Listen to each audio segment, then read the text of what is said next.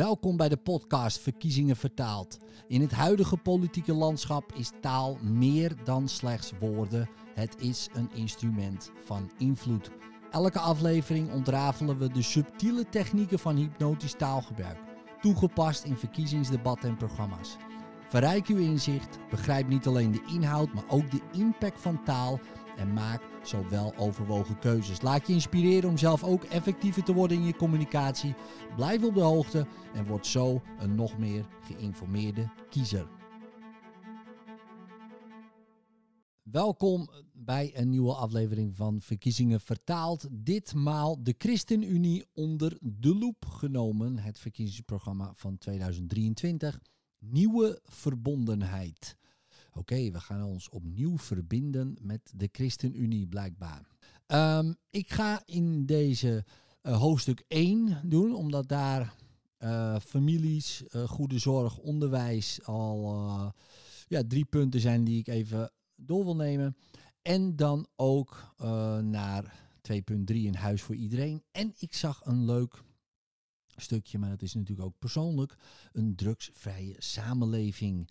Dus daar ben ik ook wel heel erg nieuwsgierig naar hoe ze dat voor elkaar gaan krijgen. En uiteraard zien we hier ook een quote van Prediker als u de video bekijkt. Die u trouwens kunt zien als u um, op mijn Instagram kanaal of WhatsApp kanaal geabonneerd bent. Nou ja, u kunt dat gewoon volgen. En natuurlijk ook weer ontvolgen, zo simpel is het. Uh, de kanalen staan altijd in de show notes onder de podcast. Maar in ieder geval staat hier een quote van Prediker. Prediker 4, 10 tot 12. En dan ziet u die daar staan. De inleiding geloof, hoop en liefde voor Nederland. En met een mooi begin, open je hand, leg er een zaadje in en kijk ernaar. Dat zaadje kan uitgroeien tot een sterke boom. Wie bij dat wonder even stilstaat, weet dat er veel mogelijk is. Geloof erin, dat hebben we nodig in onze tijd. Nou, dat is een mooi begin van het verkiezingsprogramma. Uh, moet ik persoonlijk toegeven. Dit is weer eens wat anders. Maar goed, dat kunt u aan de ChristenUnie natuurlijk wel overlaten. En ze halen ook meteen al uh, Jezus in de eerste paragraaf aan. En die zei, Jezus vertelde dat verhaal over wat er kan groeien uit een klein zaadje. U kent misschien nog wel het verhaal van het mosterdzaad. Goed, uh, we gaan door. En we gaan naar hoofdstuk 1. Zorgen voor elkaar maakt samen sterk. Goed zorg voor elkaar is de basis van een gezonde samenleving.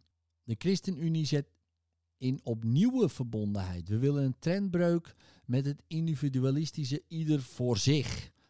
Zorgen voor elkaar maakt samen sterk.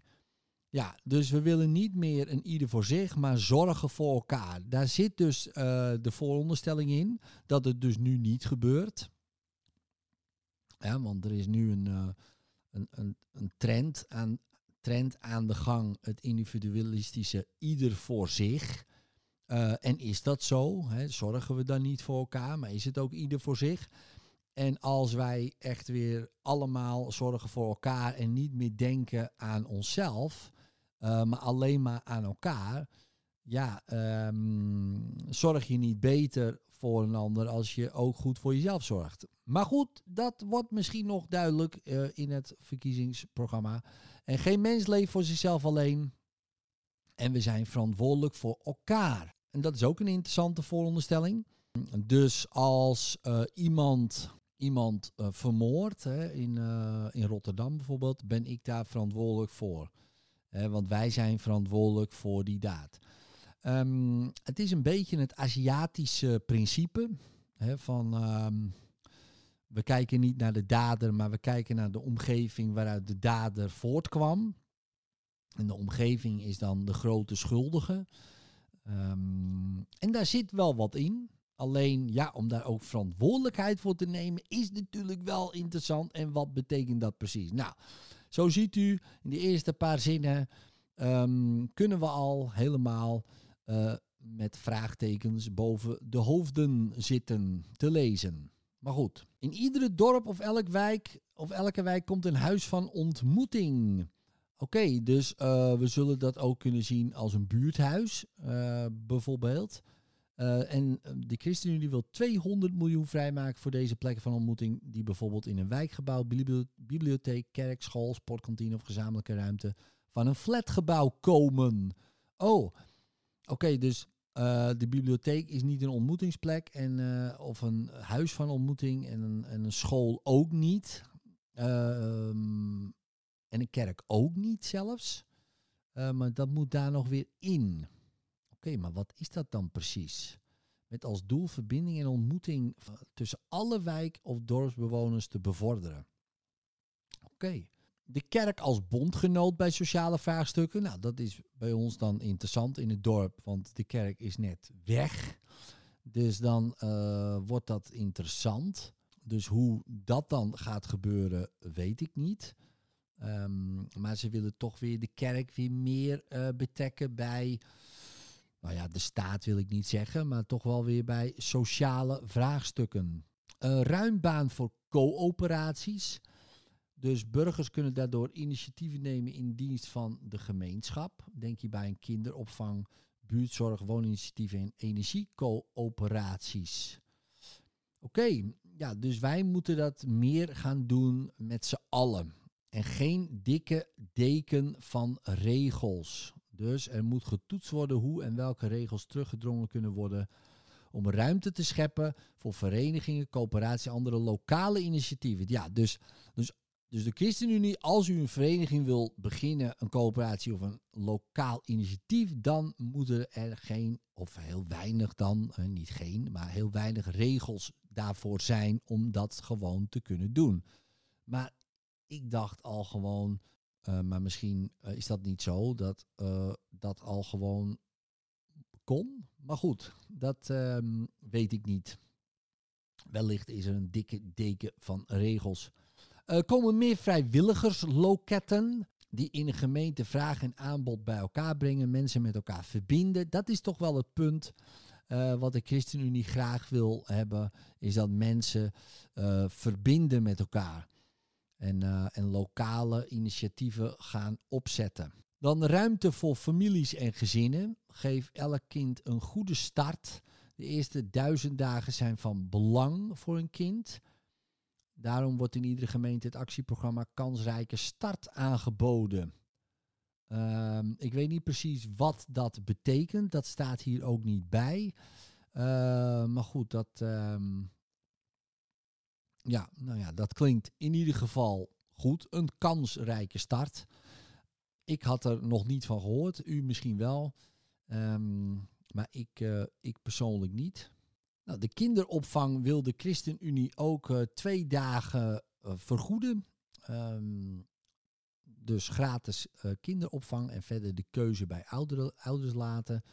Ja, er staat niet uh, bij uh, echt toezeggingen dat het dan. Er staat wel, er is veel geld beschikbaar om het te hervormen en goedkoper te maken. Maar ja, hoe goedkoop weten we dan niet precies. Dan uiteraard wil de ChristenUnie geen regeling rond draagmoederschap, want het heeft grote bezwaren tegen het reguleren van draagmoederschap, waarbij het kind genetisch slechts gedeeltelijk of in het geheel niet met de ouders verwant is.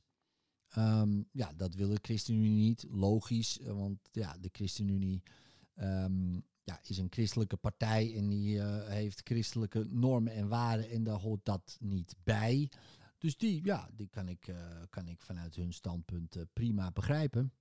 Dan, uh, we zorgen allemaal voor elkaar, voor kinderen, voor ouders of de buren. Oké, okay, dus we moeten echt, echt aan de bak, dames en heren, door de ChristenUnie.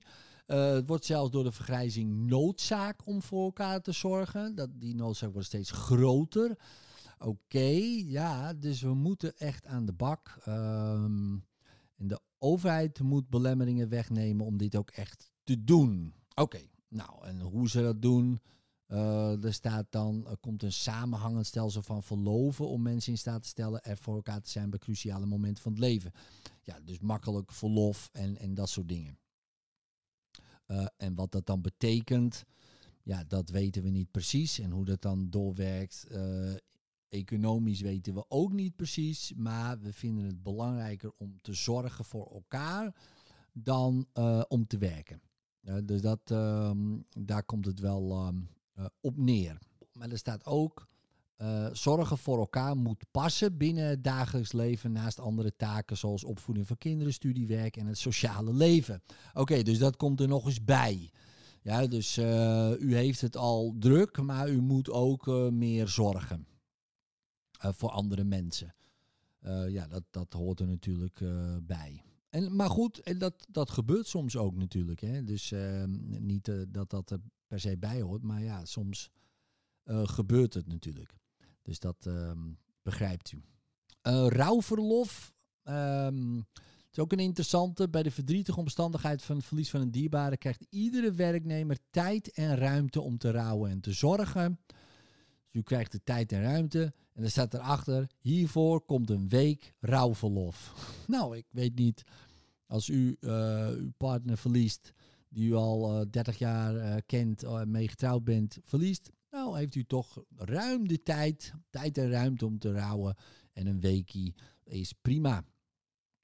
al dus de ChristenUnie. Want de ChristenUnie heeft natuurlijk ook het idee dat u toch bij God bent dan. Dus ja, echt heel lang hoeft u daar dan niet om te rouwen.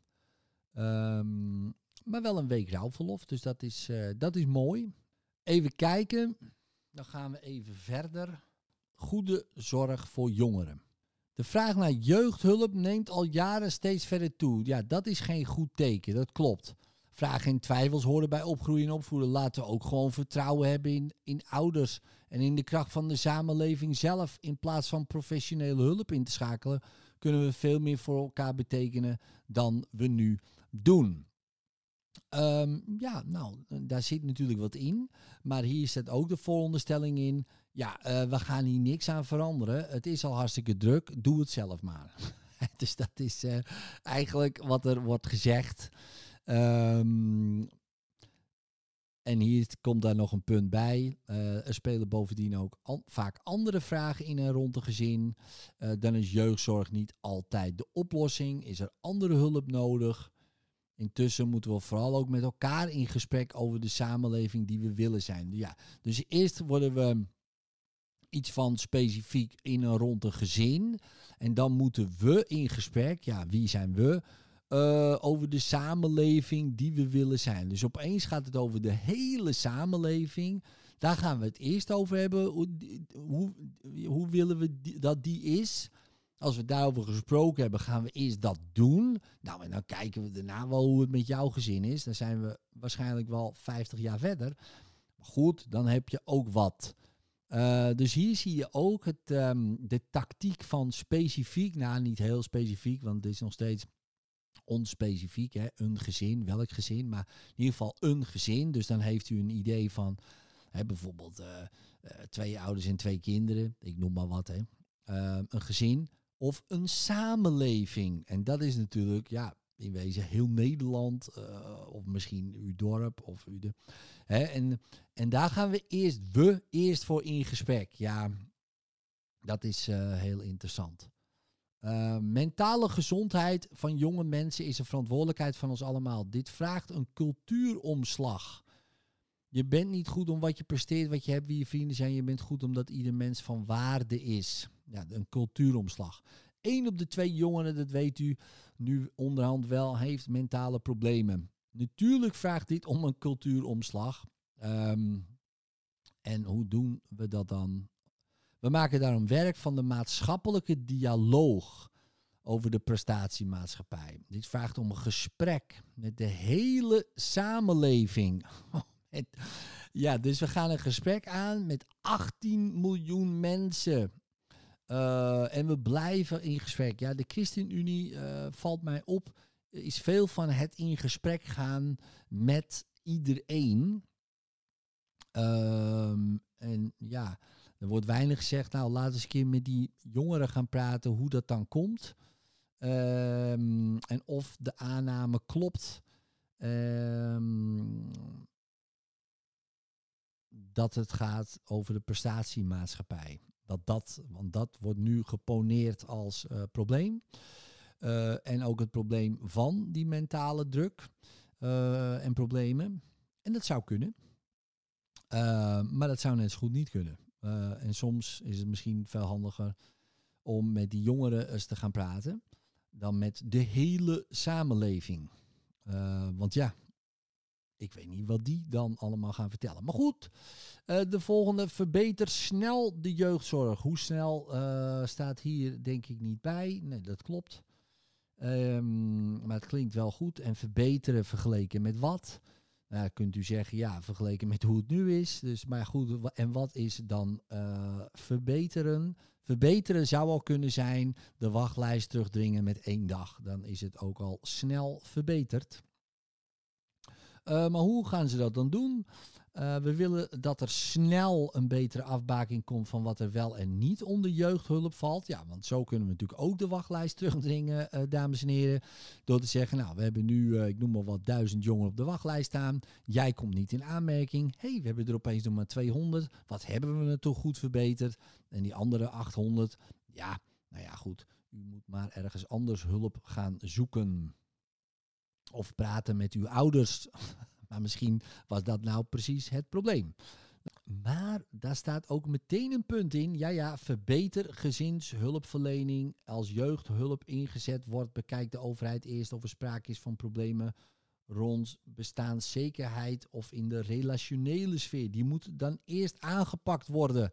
Precies, maar door wie en door wat uh, en door welke hulp? Uh, want dan is het in principe het verschuiven van jeugdhulp naar gezinshulp bijvoorbeeld. Dus blijft het eigenlijk, zoals we dan zo mooi zeggen, lood om uit oud ijzer. Lood om oud ijzer. Dan gaan we even verder naar de gezonde leefstijl, dames en heren.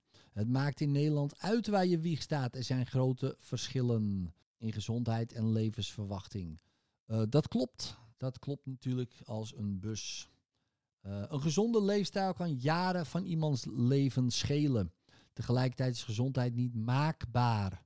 Er zijn factoren waar mensen geen invloed op hebben, zoals een vervuilde omgeving of chronische ziekte.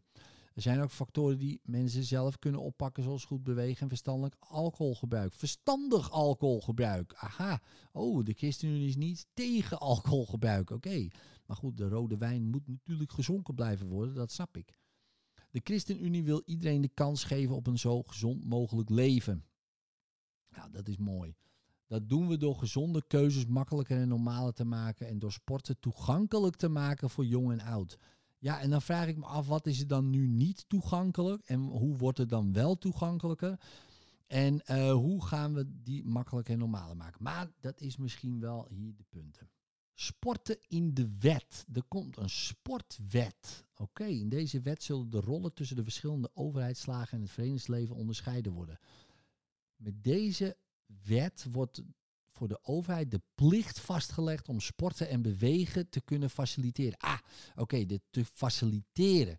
Ik dacht bijna dat, dat u uh, moet sporten volgens de wet. Nou, het zou niet eens een heel slecht punt zijn uh, als u mij vraagt.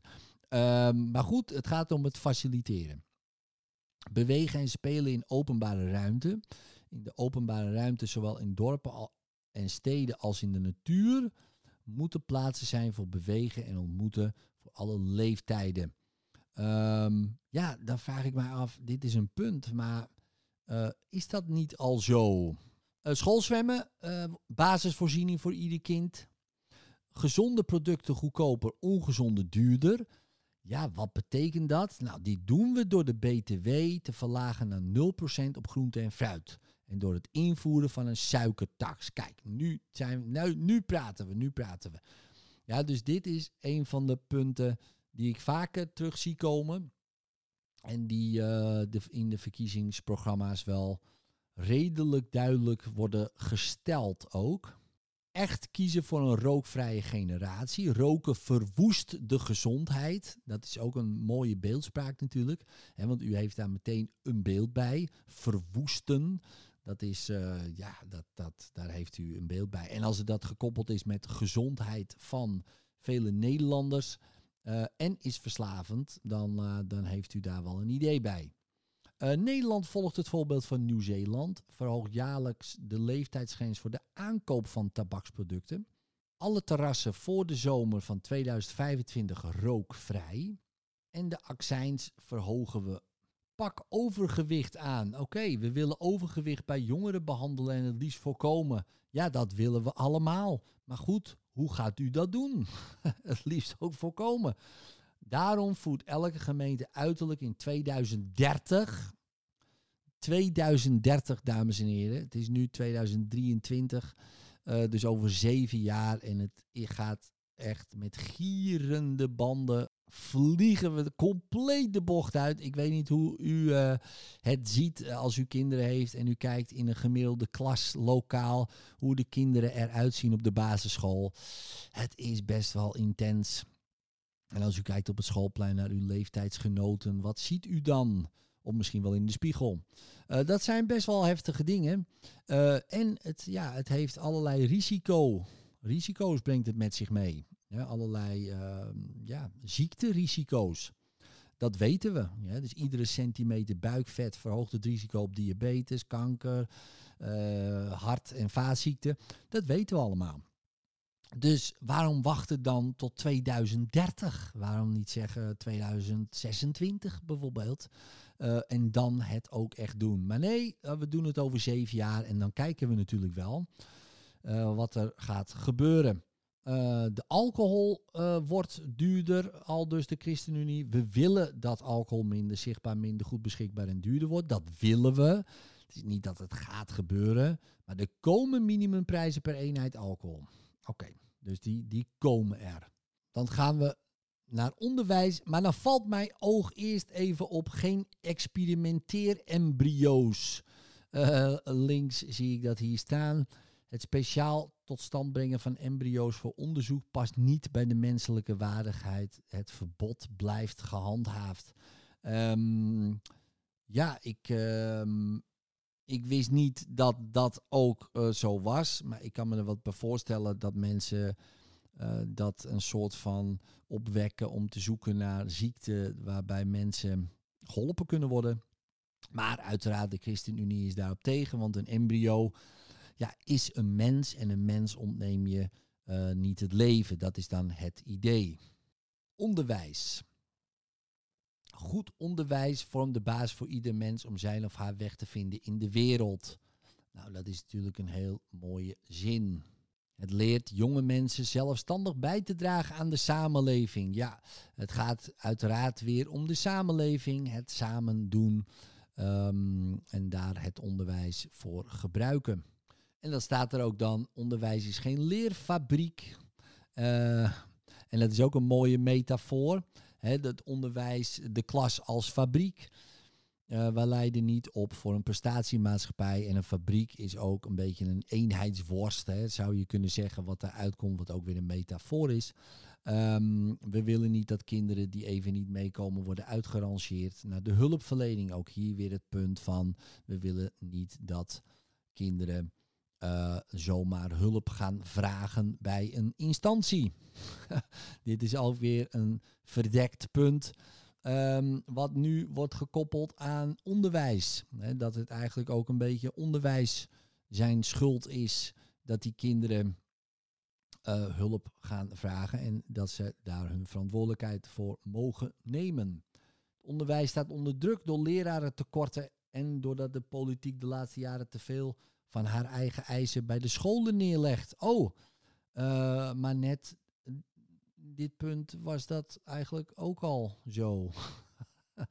ik had net een punt wat ik aanhaalde, wat zo was. En nu zie ik hier dat, um, dat ze dat al deden. Maar volgens mij nu dus blijkbaar nog steeds doen.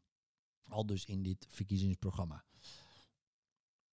Onderwijsvrijheid is een democratisch grondrecht, een verworvenheid om trots op te zijn.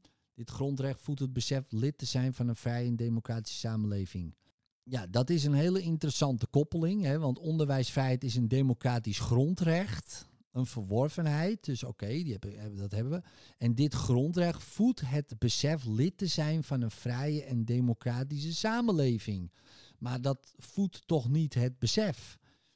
Uh, ja, nu wel. Dus het wordt gekoppeld dat um, ons onderwijsvrijheid wordt nu gekoppeld aan dat wij in een vrije en democratische samenleving uh, zitten. Ja, en dat komt daardoor. Daarom hebben wij uh, onderwijsvrijheid. Nou, u kunt zeggen, ja, inderdaad, dat klopt ook. Maar dat hoeft helemaal niet zo te zijn. He, want er zijn ook um, geen vrije en democratische samenlevingen waar je ook vrij onderwijs kan krijgen. Niet per se dat het makkelijk is, maar je kan je dus leren. Het internet is vaak open voor, voor iedereen. Zelfs in gebieden waar het niet open is, kan je nog best wel met een omweg toch je informatie verzamelen. Dus, um, dus dit is weer een interessante uh, koppeling. Uh, die, die denk ik heel veel mensen ook gewoon meteen al aannemen van, oh ja, ja, nou in, inderdaad, uh, het klopt. En dan komt de volgende. Het stimuleert ook het eigen initiatief van scholen en brengt onderwijsprofessionals in positie. Oké, maar hoe, hoe dan? Hoe stimuleert het dan het eigen initiatief van scholen? Want volgens mij um, um, is er natuurlijk wel eigen initiatief, maar moeten we gewoon het programma volgen van een onderwijsinspectie en ons daaraan houden. dus ik weet niet of het heel veel eigen initiatief stimuleert. Uh, de onderwijsvrijheid. En ik weet ook niet of het heel vrij is, dat onderwijs. Maar goed, ik zit daar niet uh, heel erg diep in. Dan gaan we nog even naar wonen. Een dak boven je hoofd is geen luxe, maar een recht. Verankerd in artikel 22 van de Grondwet. Ja, maar jaren van verwaarlozing van onze volkshuisvesting hebben het recht op een woning veranderd in een voorrecht. Ja, maar toch staat het wel in onze grondwet. En wordt er dus blijkbaar de hele tijd de grondwet niet gehandhaafd al een tijdje. Want er zijn heel veel dakloze mensen. Maar goed, de ChristenUnie knokt voor een beter volkshuisvestingsbeleid. Nou, hoe ze daarvoor knokken is uh, hier puntsgewijs aangeven. Bouw veel meer betaalbare woningen. Die wil dat er 100.000 woningen per jaar bijkomen. Maar goed, gaat dat lukken? Voorkom dat de woningbouw stilvalt. Dat is te voorkomen als de overheid een doorbouwgarantie afgeeft.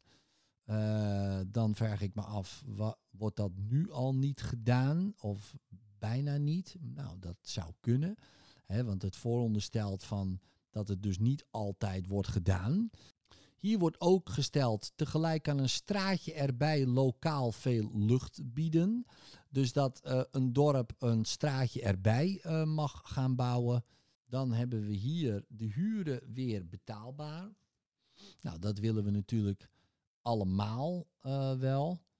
De maximale huurstijging moet onder de inflatie of CAO-loonstijging liggen, zodat de woonquote van huurders verbetert. En iedereen menswaardig onderdak. Dus uh, in 2030 kent geen enkele regio meer langdurig grootschalige opvang. Gemeenten krijgen een huisvestings plicht voor alle mensen die uitstromen uit beschermd wonen en de maatschappelijke opvang, vergelijkbaar met de huisvestingsplicht voor statushouders. Er worden daarover prestatieafspraken gemaakt met woningcoöperaties. Een einde aan slaapzalen in de maatschappelijke opvang. Maar goed, dat is in 2030, dames en heren. En het verkiezingsprogramma is tot 2028. Dus mochten we het niet redden, dan ja, het is ook nog geen 2030 natuurlijk. Uh, en dat valt mij wel op in de verkiezingsprogramma's, dat het veel gaat in 2030 dit, 2030 dat. Um, en de verkiezingen zijn 2024 tot 2028 en dan wordt er weer opnieuw gekozen.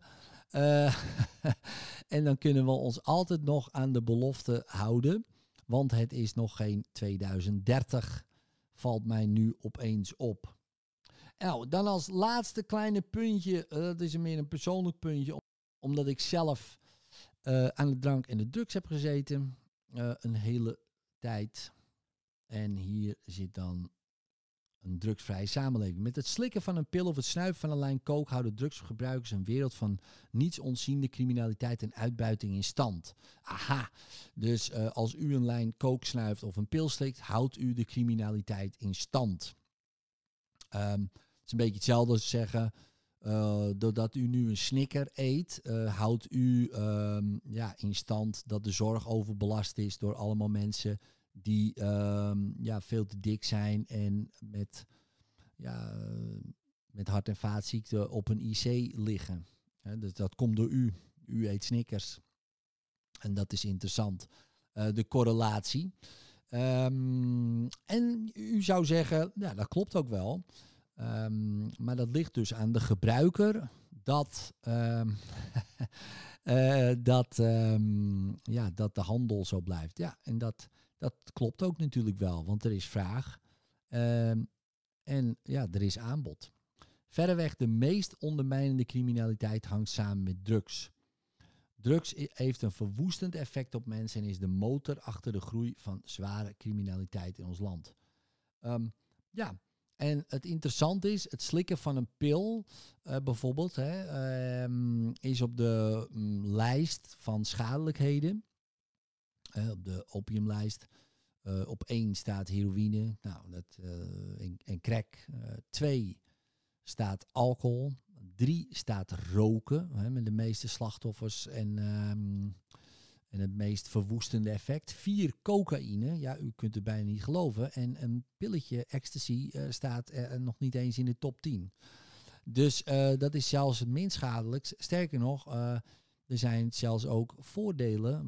Want met MDMA bijvoorbeeld wordt nu zelfs therapie bedreven om mensen te helpen. En dat is ook een drugs. Uh, dat heb ik met alcohol. we gooien een fles whisky erin en we gaan traumaverwerking doen. Zou misschien kunnen werken.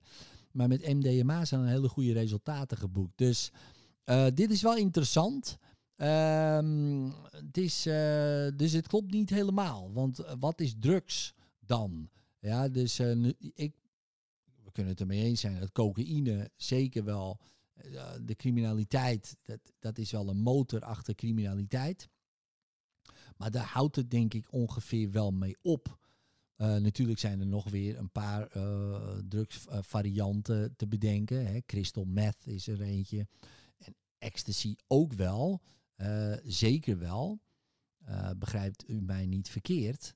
Maar als ja, we dat misschien wel beter zouden reguleren. Ja, net als alcohol. Uh, en een soort van legaal maken. Ja, ik weet, het is vloeken in de kerk bij de ChristenUnie. Uh, zou dan de criminaliteit ook niet ophouden? Net als dat het met drank heeft gedaan in de vorige eeuw. Maar goed, dat is een kleine persoonlijke noot. Um, dus um, ja, dat wilde ik toch nog even benoemen, omdat ik dat, ik wilde wel even kijken wat, wat zij daarbij uh, zouden zeggen.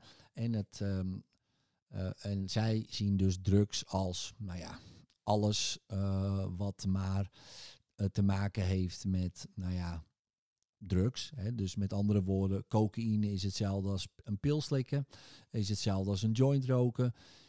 Is hetzelfde als LSD nemen, is hetzelfde als heroïne spuiten. En ik vind dat toch wel hele verschillende dingen. Het is hetzelfde als ik zeg, ja, een biertje af en toe in de zomer drinken, hè, op een feestje. Hè, of ehm, ik sta s ochtends op en ik drink eerst een fles wodka, want anders trill ik, anders blijf ik trillen. Dat zijn twee hele verschillende dingen. En, en de ChristenUnie scheert dat nu over één kam met criminaliteit. En dat is interessant. En, en dat is prima, want dat is de ChristenUnie, uh, ja, hun waarden en normen. En dat is helemaal, helemaal prima. Maar u ziet, ja, het is interessant hoe partijen dit allemaal koppelen aan elkaar en met hypnotisch taalgebruik u willen beïnvloeden om een keuze te maken. Nou, ik hoop met deze aflevering weer wat inzicht gebracht te hebben, zodat u een wel overwogen keuze kan maken tijdens het stemmen en ook effectiever wordt in uw eigen communicatie. Tot de volgende keer.